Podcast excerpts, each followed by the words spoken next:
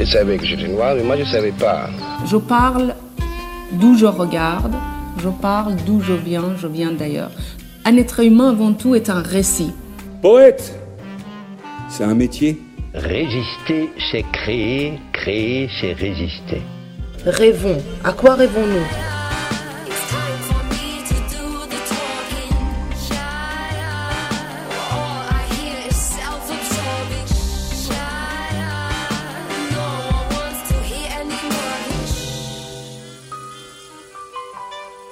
Kobo by Fnac présente La couleur des mots, une série originale d'Alexandre Hérault et Claire Almérac, réalisée par Écran Sonore et produite par Kobo. Une collection dédiée à celles et ceux qui vivent, rêvent et écrivent le monde de demain. Un monde ouvert, libre, humaniste et riche. Un monde dans lequel ils et elles ont choisi les mots pour avancer, pour construire leur propre chemin, échapper aux clichés et aux étiquettes, et nous dire que l'espoir est possible, à condition de tendre l'oreille.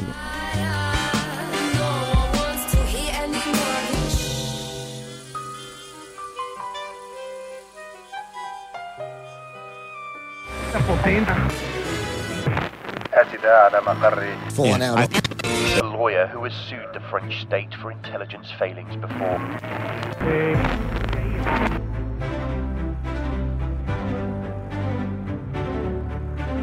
Aujourd'hui, vous allez découvrir Samia Maktouf, Maître Maktouf. Vous l'avez peut-être entendu récemment sur les plateaux de radio ou de télévision, Samia Maktouf est avocate. Elle est aux côtés des parties civiles dans le procès Charlie Hebdo, mais défend d'autres victimes du terrorisme, que ce soit dans l'affaire Merah ou dans celle des attentats du 13 novembre. On l'a également entendue au moment des dossiers Karachi, Edmond de Rotschild ou Takieddine. Elle conseille gouvernements et autorités de marché. Maître Maktouf est ce que l'on appelle une avocate de haut vol.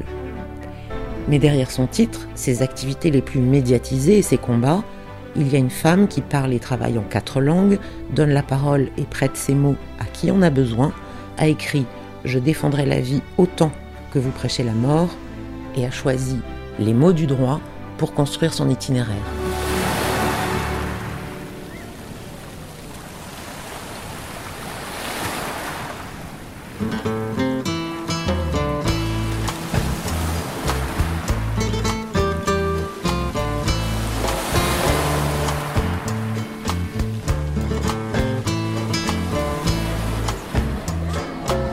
Je suis née en Tunisie, dans la ville côtière de Sousse. J'y ai vu le jour dans une modeste maison, située à égale distance du mausolée de Sidi Boujafar, le saint protecteur de la cité, et la célèbre plage de sable blanc qui porte son nom. J'aime y voir le signe que ce savant bienveillant du Xe siècle s'est penché sur mon berceau et ne m'a plus abandonnée depuis lors. En ces années de mon enfance, la ville était si belle et cosmopolite. Les communautés juives et italiennes, présentes en nombre, y côtoyaient la population musulmane en parfaite harmonie. Il y faisait si bon vivre qu'on l'appelait la perle du Sahel. Nous avons déménagé à Tunis 40 jours après ma naissance, mais je suis souvent revenue à Sousse pendant les vacances, car mes grands-parents y ont vécu toute leur vie. Leur maison était typique de la région, avec son patio central et ses mosaïques orientales. Les effluves iodés de la plage riveraine me poursuivaient jusque dans mon lit. La géographie nous détermine autant que l'histoire, et j'ai toujours pensé que ma vie se construirait quelque part, entre les mers, sous l'œil protecteur du vieux sage devenu l'emblème de ma cité natale. On peut croire à la fois à la science et au destin, à la raison et à sa bonne étoile. On peut être ancré dans son époque sans renier la foi des anciens. Samia Maktouf, bonjour. Bonjour. Est-ce que vous pouvez nous dire qui vous êtes ? Oh ben vous savez, c'est très difficile de dire qui on est. On ne le sait même pas nous-mêmes qui nous sommes. En tout cas, ce que je sais et dont je suis certaine, c'est que je suis ressortissante franco-tunisienne. Je viens d'une famille modeste tunisienne. J'ai eu mon bac en Tunisie. J'avais envie d'étudier le droit en France, pays de Voltaire et de Montesquieu. Et c'était un choix fixe et arrêté depuis mon très jeune âge. Et j'ai eu la chance de fréquenter les grandes universités françaises, à savoir la Sorbonne. Donc vous choisissez très jeune de devenir avocate. pour suivre l'exemple de votre grand frère Lotchi, dont vous dites qu'il vous a transmis la curiosité pour le monde. Mais dans quelle langue est-ce que vous avez grandi, Samia Maktouf? Écoutez, j'ai grandi dans deux langues principalement, l'arabe et le français. Et donc on a un esprit et un cerveau qui s'est habitué à réfléchir, à s'exprimer en deux langues. Donc il m'arrive d'oublier en quelle langue j'ai communiqué avec telle personne, parce que ça devient une deuxième langue. La première langue devient une deuxième langue. Et ça, c'est magnifique, et je souhaite à tout le monde d'avoir plusieurs langues. Mais comment est-ce que ça se répartissait? Est-ce que ces deux langues se mélangeaient? Est-ce que chacune était réservée à un usage particulier? Est-ce que vous aviez l'impression que chacune vous inspirait ou vous enracinait de façon différente? Vous savez, dans ma tête, il y a une continuité. C'est l'expression qui change. En français, en arabe ou en anglais, puisque je pratique la langue anglaise également.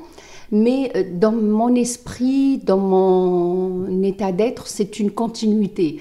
Je n'ai pas l'impression de m'exprimer en différentes langues. Je m'exprime à travers une seule et unique langue. C'est là où je pense que j'ai dépassé ce stade affective où la langue peut être consacrée à une case et pas à une autre. La langue française est suffisamment variée, riche, comme la langue arabe et anglaise d'ailleurs, pour que je puisse m'exprimer mes sentiments, mes états d'âme, sans choisir la langue. Ça peut sortir en français, en anglais ou en arabe, mais peut-être que professionnellement, où j'ai une préférence pour m'exprimer en langue française, parce que c'est là où j'ai appris le droit, où c'est là où je le pratique.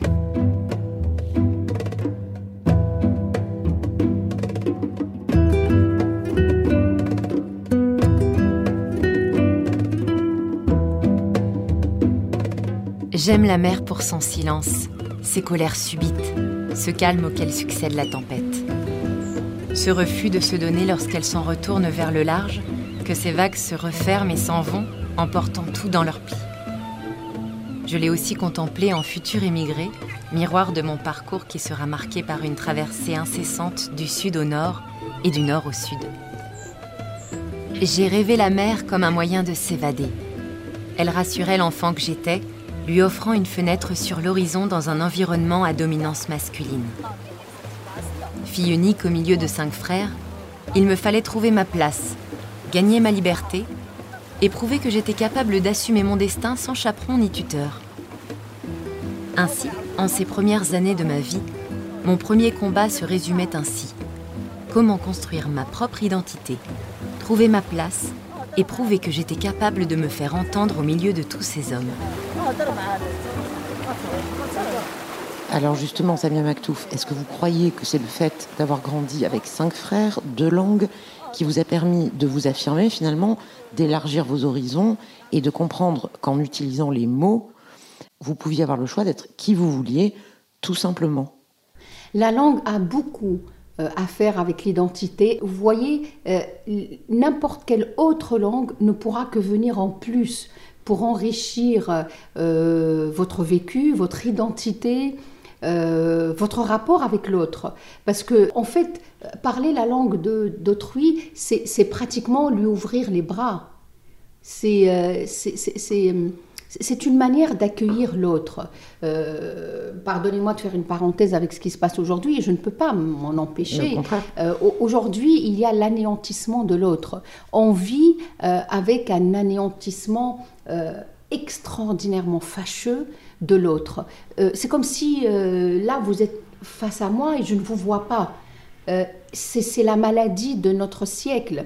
Et donc, je regrette que justement l'apprentissage des langues ne soit pas renforcé pour contribuer à cet état d'esprit qui est un état d'esprit d'ouverture, d'aller vers l'autre, en bien ou en mal. Vous savez, vous pouvez avoir une mauvaise expérience, et ben même si c'est un échec, ce n'est qu'un plus à votre expérience.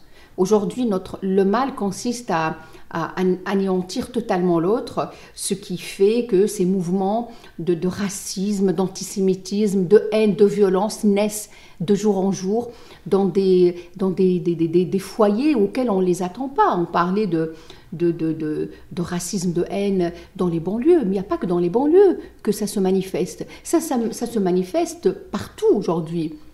Je vois des milieux qui sont censés être vaccinés de par leur éducation. Eh bien, ça ne suffit pas aujourd'hui, parce que l'éducation et l'enseignement dans les grandes universités ne suffit pas. Parce que, vous savez, nos mères et nos grands-parents, et je parle particulièrement de ma mère que j'ai perdue il y a voilà 2 ans, c'est une mère qui n'a jamais, ma mère n'a jamais mis les pieds, ou peut-être quelques années à l'école, mais elle avait un apprentissage de la vie où on pouvait écrire des livres sur sa manière de percevoir la vie, sur l'apport de l'autre. Moi, j'ai eu la chance de grandir dans un quartier en Tunisie où se mélangeaient différentes confessions. Sur le même palier, en face de nous, il y avait une famille juive. C'est mes frères et moi qui allumaient, enfin, j'étais trop jeune à l'époque, mais on allumait la lumière le jour de Shabbat. On appuyait sur les ascenseurs le jour de Shabbat. Et réciproquement, ils venaient fêter les fêtes de la fin du Ramadan chez nous.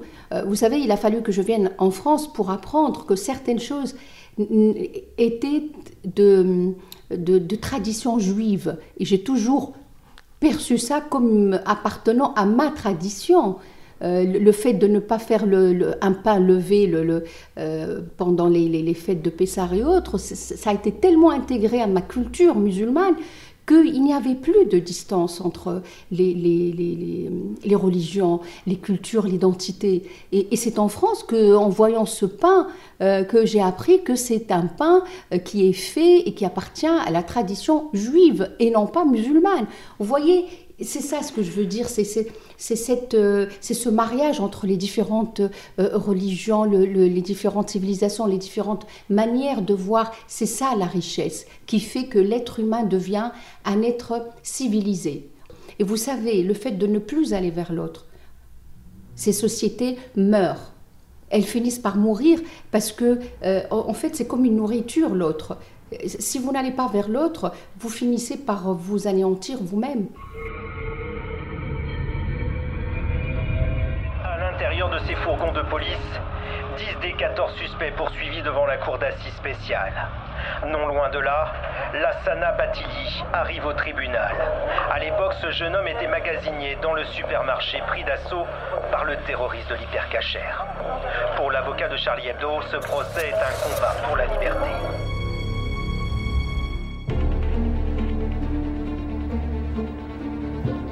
Mais avant Maître Maktouf, la médiatique avocate de grands procès liés au terrorisme, il y a la jeune Samia, fraîchement diplômée en droit, qui entre comme stagiaire dans un grand cabinet d'avocats parisiens, Klein et associés.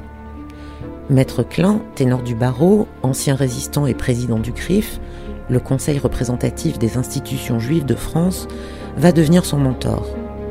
Engagé pour la paix au Proche-Orient, il décide, avec l'intellectuel Amadi Essid, représentant de la Ligue arabe, de publier Deux vérités en face, un dialogue sincère et sans tabou sur l'un des conflits les plus complexes de la planète. Et la jeune avocate ne perd pas une miette de ses entretiens, pour lesquels elle effectue parfois des travaux de recherche. En novembre 1988, lors de la séance de dédicace organisée pour la sortie du livre des deux intellectuels, la salle avait été divisée en 2 rangées. L'une était réservée aux invités d'Essid, l'autre à ceux de Théo Klein. Les Juifs d'un côté, les Arabes de l'autre. Mon double statut de collaboratrice de Théo et de femme musulmane m'autorisait à opter pour la rangée de mon choix. Étrange dilemme. Alors, étrange dilemme, Samia Maktouf, injonction de choisir. Vous savez, vous me posez la question de ce qui fait qu'on est ce qu'on est.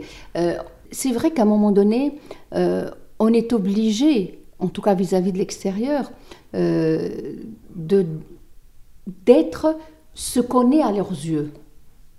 Dans cette affaire et à la sortie du livre, moi j'étais bien du côté de Théo Klein. Ça ne voulait pas dire Alors, bien entendu, à l'époque, je n'avais pas encore lu le livre, parce que le principe, c'est que chacun gardait secret ce qu'il avait écrit. Mais ma place auprès de Théo Klein me convenait tout à fait. Et aussi, c'est la place que je souhaiterais à toute autre femme, avocate, musulmane, arabe. Et c'était important pour moi parce que ça me permettait de voir le monde, non pas à travers un rétroviseur, mais d'être à la meilleure place pour regarder ça. Alors, Essid était une rencontre exceptionnelle dans ma vie. La première fois où je l'ai rencontré, c'est quelqu'un d'extraordinaire, qui était très connu, j'étais fière de le rencontrer. Et vous savez, le premier échange que j'ai eu avec lui, il m'a dit « Samia, essaie de profiter au maximum de ce que tu peux apprendre aux côtés de ce grand monsieur ». Je me souviens, à la fin de tout ce processus et à la sortie du livre, tout le monde était d'accord pour dire qu'ils parlaient le même langage, vous voyez. Le langage était le même, c'est le langage de la raison, du cœur. C'est comme pour plagier les mots de Abdelwahab Meddeb, un homme qui nous a quittés, sans nous quitter aujourd'hui, parce qu'on aurait tellement besoin de lui, de sa présence et de ses analyses. Abdelwahab Meddeb parlait de la maladie de l'islam. Moi, j'ai envie de parler de la maladie de toute une époque. C'est la maladie contemporaine, c'est la maladie de nos civilisations qui est celle de se croire capable de vivre seul, qu'aucune civilisation n'a besoin de l'autre, alors que le brassage s'est fait avec le rencontre des autres civilisations. Oui, je disais, il faut prendre les jeunes par la main pour leur faire cet apprentissage d'aller vers l'autre. Et me vient à l'esprit une histoire que j'avais vécue, mais pour être honnête, je n'ai pas réalisé son ampleur immédiatement. J'ai mis du temps pour le réaliser. J'étais justement, je travaillais avec Théo Klein, j'étais jeune avocate, je venais de finir mon stage, et un jour j'arrivais très tôt, à 7h du matin, et je voyais arriver dans mon bureau une jeune femme qui était heureuse de me voir arriver tôt, et elle fait signe à quelqu'un qui était derrière la porte de rentrée. Ce n'était autre que sa petite fille, je me souviens, elle avait peut-être 12 ans à peine, et elle m'a dit, écoutez, voilà, j'ai fait venir ma petite fille parce que je lui expliquais que je sortais tôt parce que je travaillais et je nettoyais le bureau d'une femme arabe musulmane qui était avocate. Mais j'avais pas réalisé le message immédiatement, pour être honnête et sincère avec vous. Longtemps après, j'ai compris ce que cette maman, qui n'a aucun diplôme, encore une fois, vous savez, moi je ne crois pas à l'importance des diplômes. C'est important d'apprendre et d'avoir des diplômes, mais ça ne suffit pas. Le meilleur apprentissage, c'est celui de la vie, parce que la vie est une école. Et lui disait, voilà, je veux que tu deviennes comme elle. Et en fait, elle voulait montrer à sa fille qu'elle était fière. Et que, à travers moi, elle voulait voir grandir sa petite fille. C'était aussi peut-être une façon de lui montrer que c'était possible. C'est-à-dire qu'aujourd'hui, il y a des tas de jeunes filles, je ne dis pas de petites filles, mais de jeunes filles, qui, parce qu'elles sont femmes, qui, parce qu'elles sont musulmanes peut-être, qui, parce qu'elles n'ont pas la peau blanche ou qu'elles viennent d'ailleurs, se disent « je ne vais pas y arriver, les vents contraires sont trop forts ». Vous savez, quand on veut réussir, les vents contraires sont toujours très très fort, et pour y résister il faut non seulement être solide mais avoir la volonté de résister. C'est cette volonté, c'est ce désir de vouloir résister qui vous donnera la force.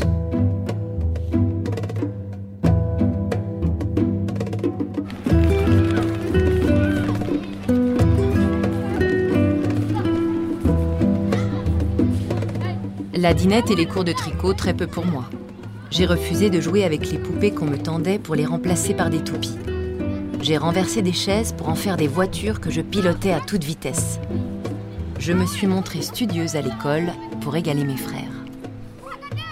Notre aîné se destinait à être avocat. Pourquoi pas moi? Il fallait gagner ce pari. Je me voyais déjà dans ma robe noire, traversant l'allée d'un tribunal aux escaliers majestueux. C'était dans l'ordre des choses, ma destinée, le fameux Mektoub, que de me tenir aux côtés des victimes et d'exercer mon devoir au service de la justice. Dans ce parcours qui est le vôtre, Samia Maktouf, quels ont été les obstacles les plus compliqués à surmonter? C'est d'être femme, d'être musulmane, d'être arabe. C'est tout ça à la fois qui pèse sur vous, parce qu'on considère que que vous n'avez pas à être à cette place, à ce moment-là, que vous n'avez pas... Moi, on m'avait reproché de défendre des personnes parce que je n'avais pas à les défendre, parce que le dossier était suffisamment sensible, lourd et médiatisé, que ma place n'était pas là, que je n'avais pas suffisamment le poids pour le faire. Et vous savez, si vous laissez faire, si vous abandonnez le combat, c'est comme un soldat qui abandonne un champ de guerre, c'est exactement ça. On ne pourra plus avancer. Et moi, j'ai eu des échecs et j'ai essayé de rebondir immédiatement, sans attendre. Parce qu'un échec ne peut que vous donner plus de force. Vous savez, c'est parce que c'est des gens qui ne comptent pas pour moi. Leurs critiques, leurs insultes même, parce que j'ai dû affronter des insultes, ne me touchent pas outre mesure, parce qu'ils ne comptent pas pour moi et parce que leur désir de me détruire est suffisamment grand et visible qu'il ne faut pas céder et leur donner cette chance. Vous dites leur désir de me détruire, ça va jusque-là? Tout à fait. Et très souvent, c'est dans le domaine professionnel, bien sûr. Et on vous le dit, d'ailleurs. Vous savez, on ne s'en cache pas. Hein. On vous le dit. Moi, je commençais mes premiers pas dans des très grands cabinets parisiens. Et on me le disait. On me disait, écoutez, vous avez beaucoup trop d'handicap pour réussir. Non, moi, je ne sais pas. Ça ne veut pas dire qu'on n'est pas sensible à ça. On le paye d'une manière ou d'une autre parce que ça vous touche. On fait croire qu'on n'est pas touché, on fait croire qu'on passe au travers de tout cela. Mais bien sûr que ça vous affecte et ça fabrique cette carapace, cette posture. Vous la créez petit à petit, c'est comme un oiseau qui crée son nid. Hein. Vous la faites très très forte parce que vous savez que les coups sont durs. Les coups non seulement sont durs, mais ils peuvent venir de n'importe où. Moi, j'ai remarqué ça, notamment quand je commençais à voir des dossiers qui avaient un poids au sein de la société. Quand j'essayais de m'exprimer, pour certaines personnes, je n'étais pas à ma place. Hein. Tout reste personnel et c'est un bagage qu'on porte seul. C'est des bagages lourds, mais qu'on porte seul. Alors, après, il faut savoir si on a envie de continuer le chemin avec ces lourds bagages ou on veut s'en débarrasser. Mais bon, moi, sincèrement, ça m'affectait, oui, bien sûr, je ne peux pas dire le contraire, mais je continuais mon chemin.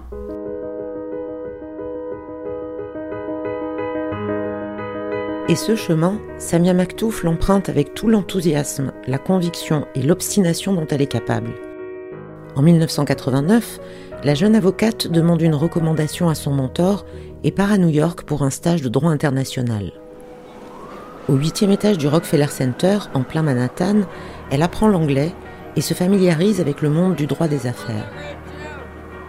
De retour à Paris, elle est embauchée dans un nouveau cabinet, travaille d'arrache-pied, se frotte à ses premières affaires d'envergure, se replonge dans le droit pénal, mais continue à faire usage des mots du droit pour défendre SDF, migrants, victimes de harcèlement, de racisme, de discrimination, puis victimes du terrorisme.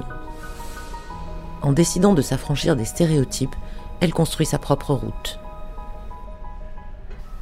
Ça, c'est vraiment la phrase importante. C'est « vous avez fait votre chemin ». Je n'avais pas le choix, vous savez. Soit j'avançais, soit je crevais. J'avais pas le choix. Moi, j'avais pas une famille derrière pour m'accueillir parce que je n'avais pas de boulot, parce que je n'avais pas de quoi manger, parce que... de temps en temps, pour gagner ma vie, il fallait que je fasse autre chose que du droit. Donc moi, je n'avais pas d'autre solution, je n'avais pas de choix, je n'avais pas d'alternative. Je devais continuer, je devais avancer, je devais marcher, je devais courir. C'est soit ça, soit je tombais. Vous savez, c'est comme quand vous êtes à vélo et vous pédalez. Si vous ne pédalez pas, vous tombez. Et moi, c'est ça l'image que j'avais. Si je ne continuais pas, si je me laissais affaiblir par les propos de quelqu'un qui m'a insulté, qui m'a dit « oui, tu fais du pénal, t'en as jamais fait, qu'est-ce que t'as à foutre là, c'est pas ton domaine, va voir ailleurs, fais des nationalités, de la régularisation d'étrangers, qu'est-ce que t'as à foutre là ?» Bon. C'est soit je suis affectée, je m'enferme, je prends de comprimés, je m'endors, soit je continue et je lui dis, bah, écoute mon vieux, j'ai un cerveau, je vais apprendre le pénal. Et oui, je suis pas une pénaliste au début. Moi, j'ai eu un DEA Affaires et Économie à la Sorbonne. J'ai fait très peu de droit pénal.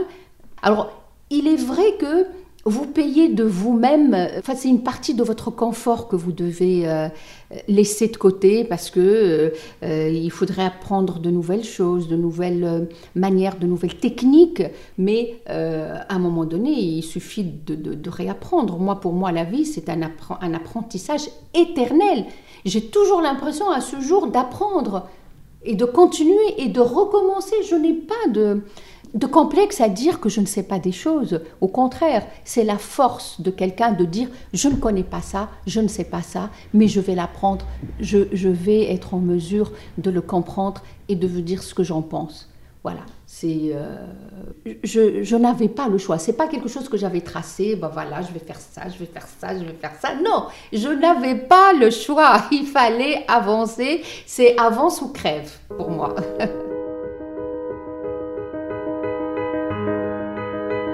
Voilà donc la salle dans laquelle se tiendront les grands procès. 6 hommes, dont l'intermédiaire franco-libanais Ziad Takieddine, comparaissent cette semaine devant le tribunal correctionnel de Paris. Autre information liée au terrorisme, le frère de Mohamed Merah a été condamné hier en appel à 30 ans de réclusion. 4 heures d'agonie, 4 heures de souffrance et de négociation. Le 9 janvier 2015, la France suit minute par minute la prise d'otage de l'Hyper Cacher. Pour qu'il y ait Mohamed Merah, il y a eu Abdelkader Merah. Pour qu'on ait Chérif Kouachi, on a eu Saïd. La fratrie est un élément important. Le premier cercle familial, c'est celui qui va emmener vers cette fabrique de terroristes. Mais Samia Maktouf, alors quel est le remède lorsqu'on est au-delà des mots, lorsque les mots servent à embrigader, à manipuler, à pousser au pire? Est-ce que dans ce cas, d'autres mots peuvent encore servir de remède? Alors oui, c'est un remède parce que je parlais tout à l'heure en plagiant Abdelwahab Meddeb, la maladie de l'islam. C'est la maladie de notre société actuelle. Mais parler de remède, c'est un peu comme pour le Covid-19, hein, c'est un peu trop tôt et peut-être qu'on n'a pas suffisamment de recul et peut-être pas tous les ingrédients pour trouver le remède miracle. Mais en revanche, moi je pense que le remède réside en chacun de nous. Il faut avoir envie d'aller vers l'autre. C'est-à-dire que, en fait, si un enfant, on ne lui a pas appris d'aller vers l'autre, de respecter l'autre, on ne lui a pas donné les bases, c'est pour ça que je suis obligée de revenir à l'éducation. Seule l'éducation, comme a dit Malraux, nous sauvera. Seule l'éducation fera de nous un être civilisé. Sans l'éducation, on n'est rien. Mais quand je parle de l'éducation, c'est à la fois l'éducation à l'école, de la même manière que l'apprentissage de la vie. Et l'apprentissage de la vie, c'est le contact avec l'autre. C'est un pas essentiel et c'est un pas géant pour sauver notre société.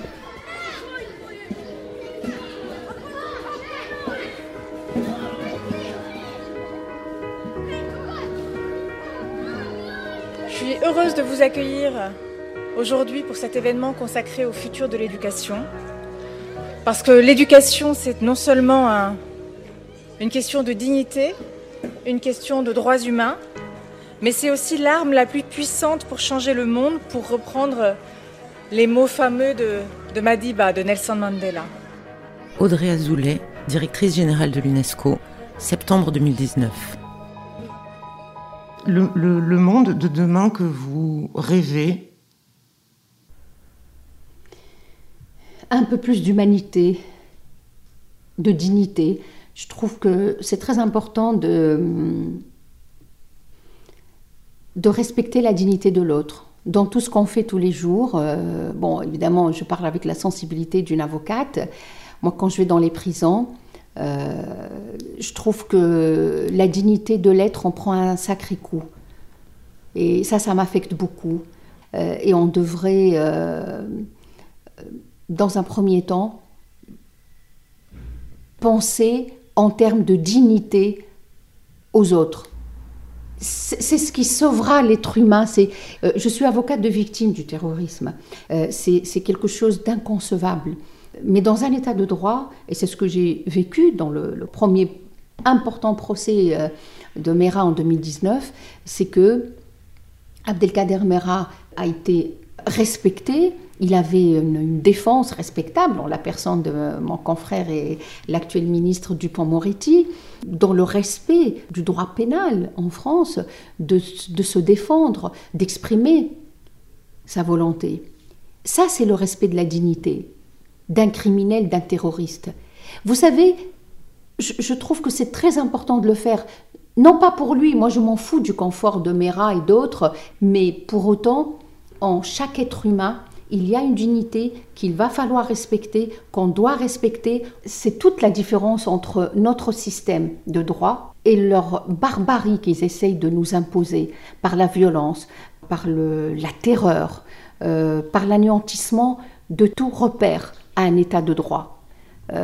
C'est pourquoi moi je pense essentiellement, au moment où vous me posez cette question, à la dignité d'un accusé, la dignité même d'un terroriste, parce que ça reflètera dans notre imaginaire collectif les bases. Vous savez, le procès de l'Hyper Cacher et de Charlie va être filmé. C'est le deuxième grand procès qui va être filmé depuis le procès de Klaus Barbie à Lyon. Il va être filmé non pas pour les victimes actuelles, puisqu'il ne sera possible de le diffuser que dans 50 ans, mais il va être filmé pour que la nouvelle génération puisse tirer des leçons.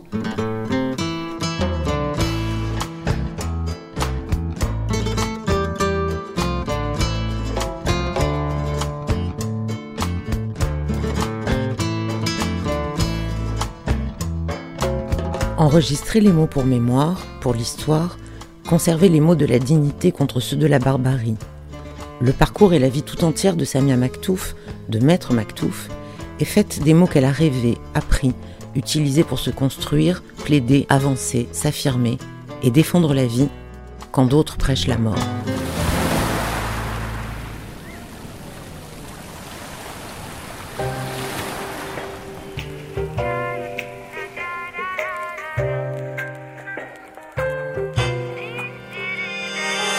C'était La couleur des mots de Samia Maktouf, une série originale d'Alexandre Hérault et Claire Almérac, réalisée par Écran Sonore et produite par Kobo, à retrouver sur le site kobo.com et la toute nouvelle plateforme digitale de la FNAC, La Claque.